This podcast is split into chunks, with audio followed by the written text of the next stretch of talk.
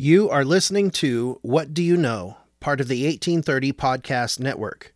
Find us easily by searching eighteen thirty Podcast Network directly in the Apple Podcasts app, Google Podcasts app, or the Spotify app.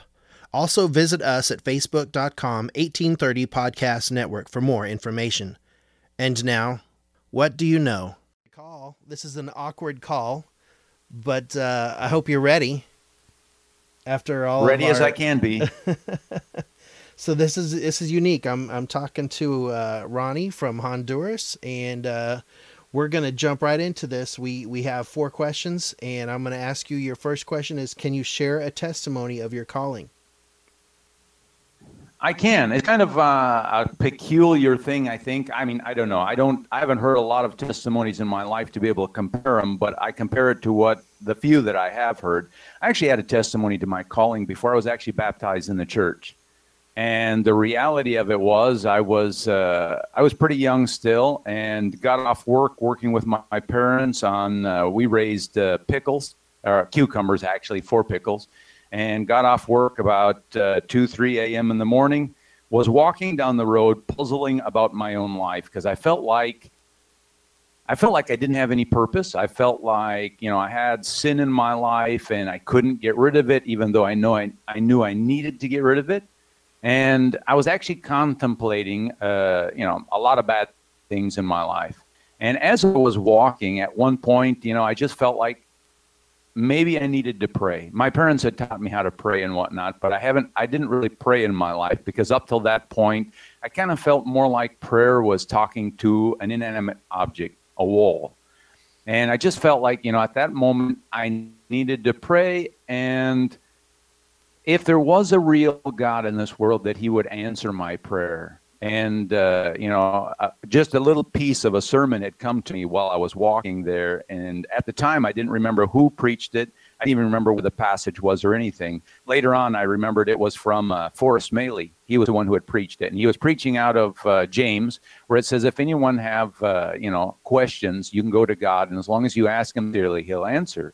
And so that's what I did. And I poured out my heart, confessed basically uh, my sins before God, and asked him to help me. Because my life, I viewed it, it was in ruins. And uh, that was the first time I ever really heard and understood something that Tom Mealy had told me, which was that God can talk to you in an audible voice, just like we're talking with each other. And I, I just kind of never really believed him until that moment. But at that moment, a voice came to me and said, you can't do it alone. You need baptism. You need the Holy Spirit. You need the input, the laying on of hands.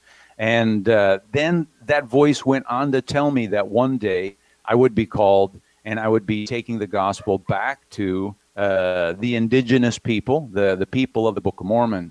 And uh, basically I went home right away. It was, uh, like I said, about two, three a.m. in the morning. Uh, our pastor there in Minnesota at the time was Merlin Eddy. Uh, rang him up at that early hour. He was sleeping. He had to work the following uh-huh. day. And uh, I rang him up and said, I've got to be baptized. This was towards the end of our season, probably around October-ish. And in Minnesota, a lot of the, the lakes and whatnot had begun to freeze over. And so it was going to be hard pressed to find a place that was open to have a baptism. And Uh, he said, you know, we're probably going to have to look for a swimming pool inside of a building somewhere. I said, you know, I really can't wait that long, because he was talking about maybe waiting two or three weeks. He said, well, if you don't mind the cold, we'll go out to whatever lake we can find open and do the baptism. And we did. And that changed my life. And uh, so I kind of carried that. One of the things that the voice had told me at that time was that I would have to give my life completely uh, to God before I was thirty. Uh, say that again. At the time, I didn't really go understand back and, that. Go back and say uh, that part again. Okay. One of the things that the voice had told me at that time is I would have to give my life completely to God, to his work, before I was thirty years old. And I didn't really understand it at that time. Uh, my own understanding in a human way was that I was going to die before I was thirty. And so my calling obviously would come way before then, and I would be preaching the gospel and probably die preaching the gospel. I didn't really understand. Um, but as it came, um, I was actually 20 twenty-nine years old, really frustrated, living in Honduras, not called, and beginning to wonder why the calling hadn't ever come. And uh, it was uh, in my twenty-ninth year, April. Uh, of course, in our church, you know that uh, the apostles get together before the April conference. And it was right at that time. I'm about twenty-nine and a half years old at that point, uh, frustrated because it doesn't seem like God's answering his prayer. When uh, I get a message from Brother Alvin Moser asking me if I have a testimony to a calling. And of course, he lets me know that in the apostles' meeting, there had been a calling for me to be an elder. And uh, that's that's basically how it rolled. So all this time you're thinking, I'm gonna, I'm not gonna be on this earth by the time I'm thirty. And that's a lot of faith you had to be rolling with up until twenty-nine and a half years old. Well, I was losing a lot of faith. And of course, every day I got closer to that thirtieth birthday. I'm like, you know, what's the point of being called now if I'm going to die before I'm thirty?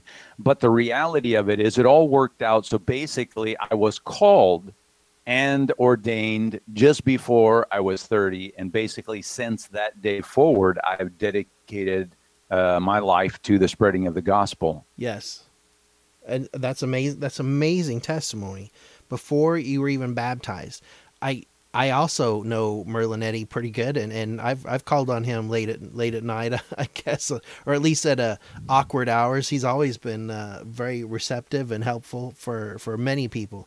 But uh, I, I I love that. I love that uh, background there.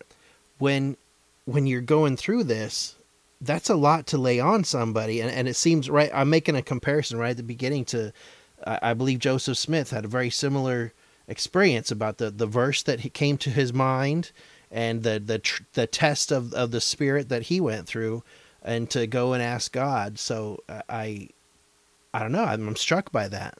Yeah, it was a lot to uh, take in at the time. But again, in, in my own life, I was struggling with a lot of personal problems and looking for answers. And, uh, you know, even though I didn't comprehend everything that was going to happen, it gave me some answers. And, of course, when I was baptized and I did receive the Holy Spirit, that effectively changed my life drastically and set me on a different course that brought me to where I, w- I am today.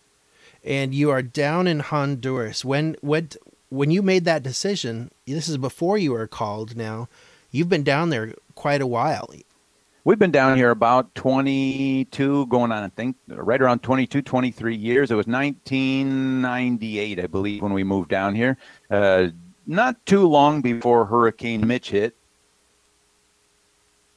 And uh, have you seen or noticed, I'm curious, just kind of how your life has, has gone through this. You, you've kind of, you had this knowledge that this is where, where you had to go, and you just kind of folded up uh, folded up your, your future there in America to, to pursue this, to do what, what God has called you to do.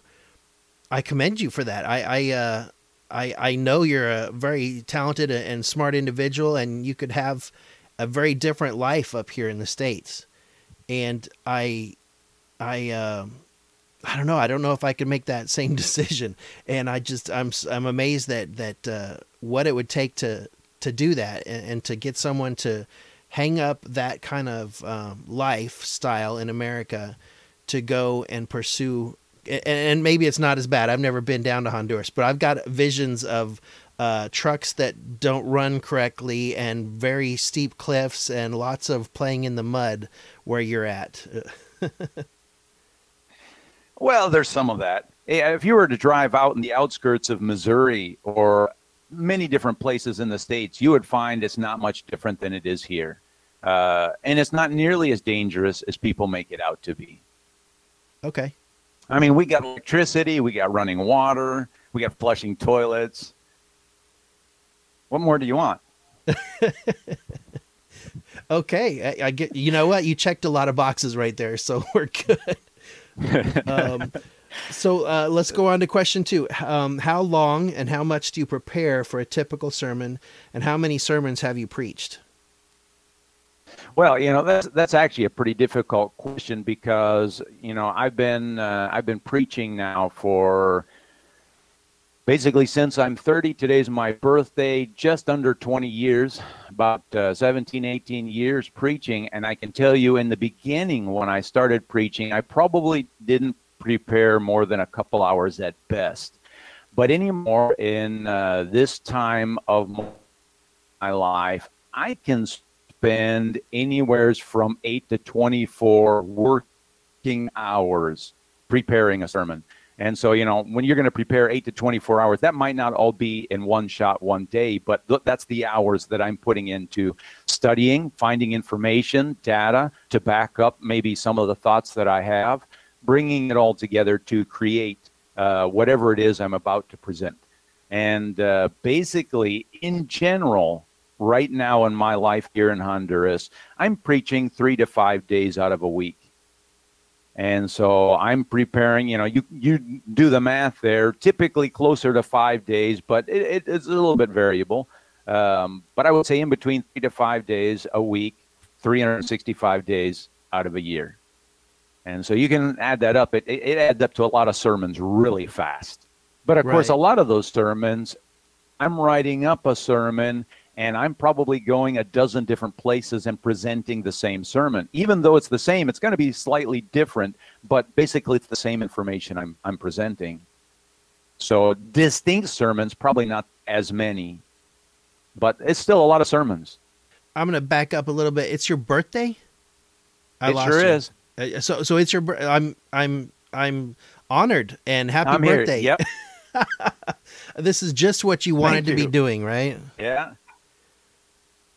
All right, uh, this is a first. We have a, a first for, for me, and and I I'm thrilled. I'm I'm ecstatic, and uh, have everybody wish Ronnie a happy birthday when you get a chance. Now you're gonna be gonna be immortalized, and everyone will know your birthday. That here's this podcast, and they're gonna get a chuckle out of that. There you go. All right. So the third That's question: good. What do your scriptures look like? Well, and, and, you know, that's, I got a funny story to tell you about this. When we first moved down here to Honduras, of course, I never took any Spanish classes. And uh, so when we first moved down here, I had one of those really big hiking backpacks, the kind, you know, that the people use for hiking across the whole United States with all of their living possessions. And I had all my English books in it. I had my Spanish books in it. I had my uh, dictionaries. I had my concordances and all of these huge books. And the backpack probably weighed in somewhere between sixty and eighty pounds. Yeah. And we had a brother down here who asked me, asked me to hike up into the mountains and visit some people. And, of course, he's hiked the mountains all of his life. And, uh, you know, he said, this is just a short hike. No problem. This brother asked me to go up in the mountains and thing. And he said, this is just a short distance. So I threw the backpack on my uh, back, and we hiked up there. I kid you not, this was a two-hour hike through mountains, trails. And when I arrived at our destination, I just fell on the ground, and I couldn't even talk. At that time, I did not drink or hear a double-strength coffee. And I didn't even have strength to say I don't drink coffee. I couldn't I couldn't turn it down. But they made the caffeine. It did revive me, and I did survive. And I was a little bit worried because the following day we had to hike back out of there after having a meeting. But that was the first thing that taught me a valuable lesson. And so there's two things that have changed in my life. I used to have, and, and I still do have, scriptures with lines and underlines and highlights and notes in the margins and circles all over the place, uh, and, and I'm literally just full of everything, pieces of paper with notes on them, you name it. But one of the things that I learned, and uh, this I also learned because one time we were traveling, my father and I, up to Mexico on bus, and my scriptures were stolen, and all of those notes were stolen, and that was devastating because I have a hard time remembering things. But between those two events, uh, anymore, I don't write anything in my scriptures, and all I carry with me basically is a Kindle. Just a simple black and white Kindle that has my Bible and the Book of Mormon, English and Spanish. It's light. I can carry it in my pocket. It does not weigh eighty pounds, and right, I can hike right, anywhere. Right. Oh, man, that's that's uh, First off, you went to Honduras not knowing Spanish. Yeah, that's a little bit crazy. Again, I don't know what would make somebody do that. And you are definitely cut from a different uh, piece of material than the rest of us. And second of all, uh, I love the idea of ditching the scriptures for the Kindle. Uh, this is the new uh, world, I guess. And, and, and, you know, it used to be it was all on scrolls. And then we shifted to books, and now we're on Kindles. And, and what it was, it used to be floppy disk. Now we're grabbing it off the internet. So, uh, absolutely, let's let's join the the next century. And and and I'm sure there's people rolling their eyes right now, but uh, I can get on board with that real easy. And with that, I would love it if, uh, you know, Amazon or one of them would come up with a Kindle that had really easy ability for doing marginal notes and stuff. Because I'd take notes again. I do like having notes. I do have a difficulty with remember stuff. Yeah. But uh, at the moment, no notes. Right, right, right. But then you can, you're just making files. You're making sermons, or I don't know, sermons, but but studies, and you're you're logging them that way. I mean, that's it still works. But so let's roll into. Uh, your ten verses yep. that you've prepared. I'm going to stop commenting so much and, and, and maybe I will a little bit if something really strikes me, but I try to let you marinate and try to let you, uh, uh, go through your thoughts and, and share your stories on your, on your verses with us and, and let you, uh, take it from here. All right. Uh, when it comes down to this, maybe I'd like to, if possible, kind of run a little bit different. I actually don't have a lot of favorite verses. Uh, but I do have one that to me is an all-time most important. And then uh, I have a, a short chapter in it that actually has a bunch of Ronnie, my let's start favorite. That section over again. Okay. Um, I don't have a lot of favorite scriptures. I do have one that I would like to share that to me is probably the most important to me, and it's probably the one that I speak about the most in all of my uh, studies. Uh, but then I'd like to read just one small uh, chapter out of a book I wrote on uh, the life of Ruth, which has a lot of favorite scriptures in it and also understanding behind them. But my favorite scripture, you know, if the one I use the most is Hebrews thirteen eight. And, and I feel like when we can fully comprehend what this is saying, this answers so many of the perplexing problems and questions that we have as believers in general. And of course, on that, you know, I tell people here, if you can't memorize anything, memorize this one. This will help you in life. Hebrews thirteen eight, it says, Jesus Christ is the same yesterday, today, and forever. And to me, in this one little simple verse, it, it just, it takes care of all the, the problems that, that so many people have, I think, when it comes down to the scriptures and different even doctrinal ideas. Uh, too often people read the scriptures and they find uh, contradictions in their own heart. And I think if we really understood this one verse, it would take care of a lot of those contradictions that we see. That's just my thought on that verse anyway. Well, yeah, it's a pretty uh, easy. And like I said, it's, it's one that I use basically everywhere we go. Certainly. Now, as to the other ones, like I said, I'd like to just read a short chapter out of a book I, I wrote. The, the name of this book is called The Princess That Was, Wasn't, and Would Be. And this is just a really short chapter, but it has in it, to me, some of my favorite scripture verses in a real life setting. And the name of this chapter is The Making of a Real Princess. And, and like I said, this book is about Ruth, the Ruth of our Bible. And so I'll just start into this. Uh, According to the wisdom of the world, some of the qualities that make up a real princess are these. Number one, improve your grammar. Two, improve your posture. Three, make yourself smarter. Four, work on being a kinder human being. Five, practice humility. Six, practice good manners. Seven, always be polite. Eight, work on your food etiquette. And nine, take proper care of your body. As I read through and think about each one of these, I think about how close to the truth the world comes. Many of these points have to do with how we interact with others, and the rest have to do with keeping ourselves healthy so that we might communicate better with others. Because in reality, one of the most significant qualities in being a real princess, prince, king, or queen is our ability to sacrifice what we want in the service of others. This quality can be excruciatingly painful at times, but a real princess will rise to the occasion. Paul wrote it this way in Corinthians, "Charity suffereth long and is kind. Charity envieth not. Charity vaunteth not itself, is not puffed up, doth not behave itself unseemly, seeketh not her own, is not easily provoked, thinketh no evil, rejoiceth not in iniquity, but rejoiceth in truth, beareth all things, believeth all things, hopeth all things, endureth all things."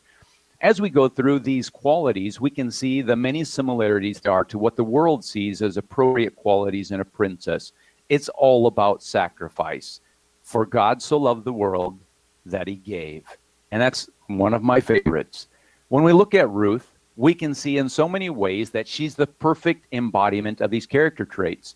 When she'd lost everything important, her husband was dead, her bank accounts empty, when the question was asked, will you turn back or will you sacrifice the little you have left? Will you sacrifice your very own life? Ruth steps up and proves that she is in every way a princess. She tells her mother-in-law that she will go with her in poverty, in hunger, in death.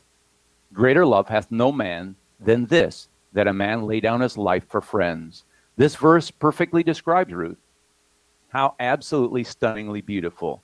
When Ruth and Naomi return to Israel, Ruth immediately goes out to work in the fields. What an unfathomable decision. The contrast is the rich young man who went to Jesus and asked what he lacked to enter the kingdom.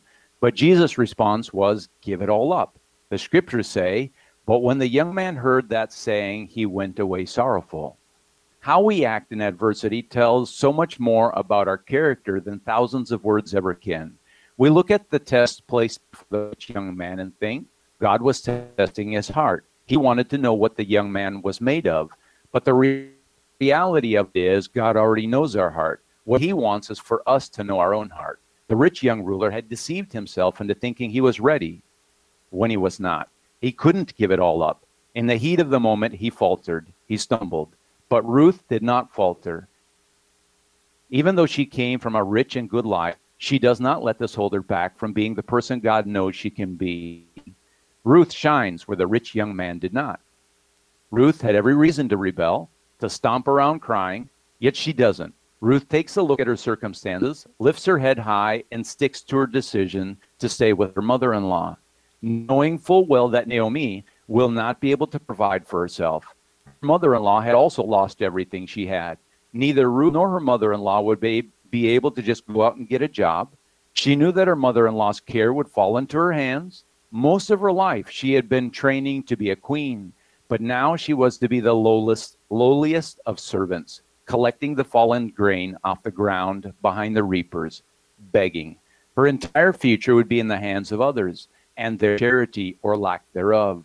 Jesus said, "And whosoever will be chief among you, let him be your servant." It has been said that under duress or trial, our true colors will shine forth. Well, this is unquestionably the case for Ruth. She shines forth with the most brilliant of hues. A king could not ask for a better bride.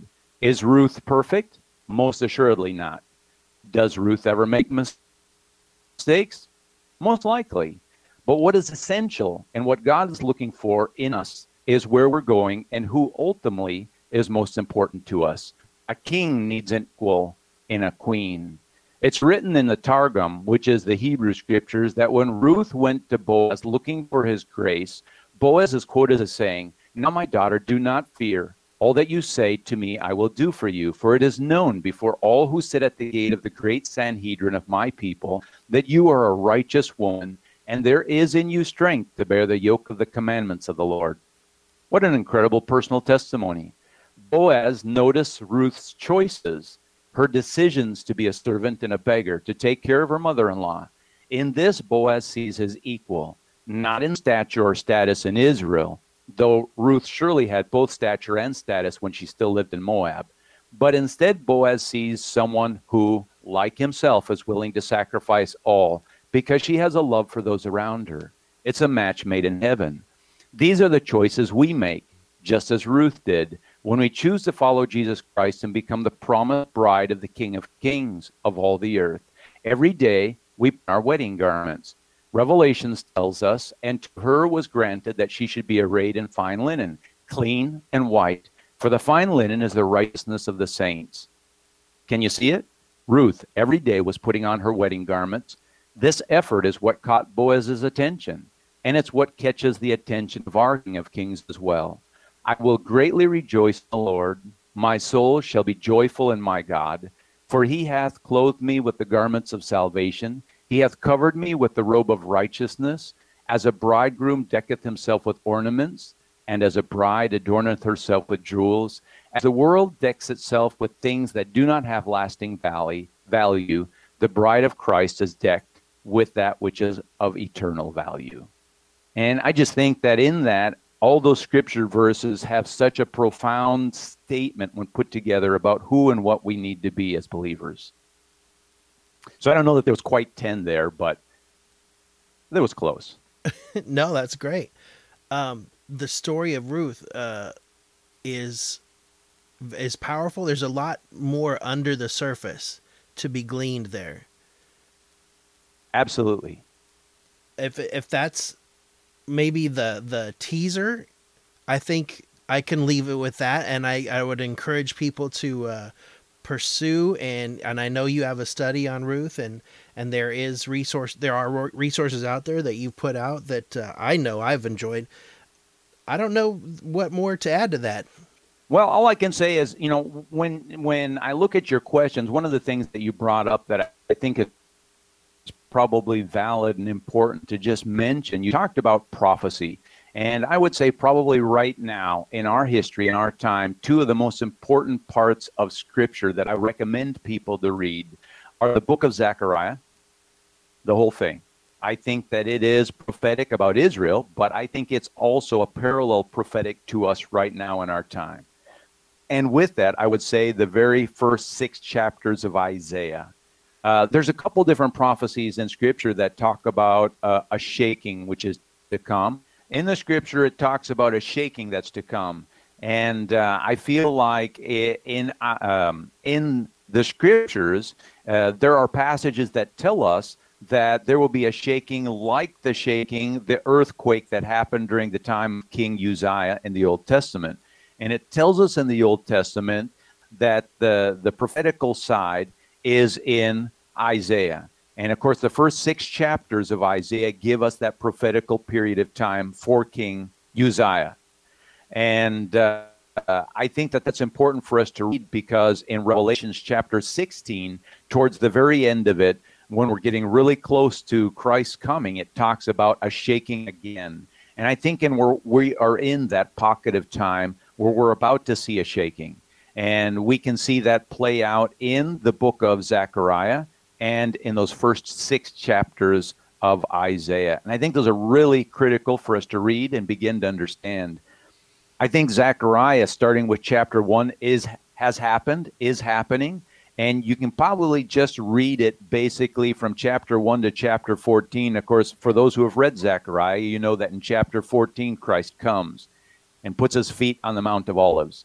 And so I basically look at that as a lineal timeline of the things that we are living through and seeing before our very eyes. And of course, in, in Zechariah, it also talks about that shaking. And so I, I think there's a lot of exciting things before us. I have a great hope, and uh, the future really gives me a whole lot of excitement, because I see so many wonderful things uh, uh, about to change and happen that will make this world so much better. And I just have a lot of hope for it. You know, a lot, I love that sentiment, because when you read uh, Revelations, uh, I think the rest of the world reads it and panics. The rest of the world reads about all this uh, uh, terrible, uh, uh, I, don't, I don't know, foreboding events, and they panic. And I, Apocalypse. I've, yes, yes, yes. And so I've actually said, hey, if that intimidates you, just switch to the Book of Mormon. And I've encouraged people in my studies, if just go to the Book of Mormon, it's the same story, same prophecies there, but it's much happier. It's much more of a promise in the Book of Mormon. Now you're saying go to Isaiah and Zechariah and read the same time frame in these books. And I and I appreciate the hope yes. that is within you. I've heard uh, our brother Bob uh, explain it that if you, uh, I'm gonna I'm gonna do this wrong, but if you look at Revelations or or the time that we're living in, and you think Satan is doing all this terrible stuff to the earth, you're looking at it the wrong way. God is shaking the earth. God is shaking the earth and doing all this quote unquote terrible stuff because he's trying to wake us up and trying to take people who are, who are living in, in, you know, uh, um, I'm going to say living in sin and who are, who need to be shaken up, to be shaken out of the, the hands that they're the chains that are on them. And we're trying to break loose of those uh, chain, chains of sin and of, uh, a lack or uh, no dependence on God whatsoever. They think they can do it alone. That's a lot of editorializing for me, but I appreciate the hopeful sentiment you're presenting. Yeah. I look at it a lot like, you know, in the old days when they would take the rugs out and hang them uh, from the line and then beat the rugs to get the dirt out of them. And, you know, there is a shaking coming, but the purpose isn't to destroy or tear down. The the purpose is to clean up. Imagine a world, you know, where it says in the, the book of Revelations, Christ comes and dries up the tears, where there's no more sorrow and sadness. I mean, that's a world to look forward to. But unless you beat the dirt out, you can't get there. Absolutely. Absolutely. I don't have much to add. I think this was a great uh, podcast. I, I thank you for your time. If you have anything else you want to throw out there, we're glad. I'm glad to have you on, and I appreciate your comments tonight. No, I'm just glad to. I'm just glad to be on here and have the opportunity to chat with you. And for the people that'll listen, you know, uh, I would just say, uh, don't fear, don't be scared. God's in control. Uh, you know, remember, He lo- loves you more than even you love yourself. There you go. So that is uh, What Do You Know with Ronnie Gill. Thank you for answering the call, and thank you for being a part of the podcast. It's wonderful. God bless. For my yoke is easy.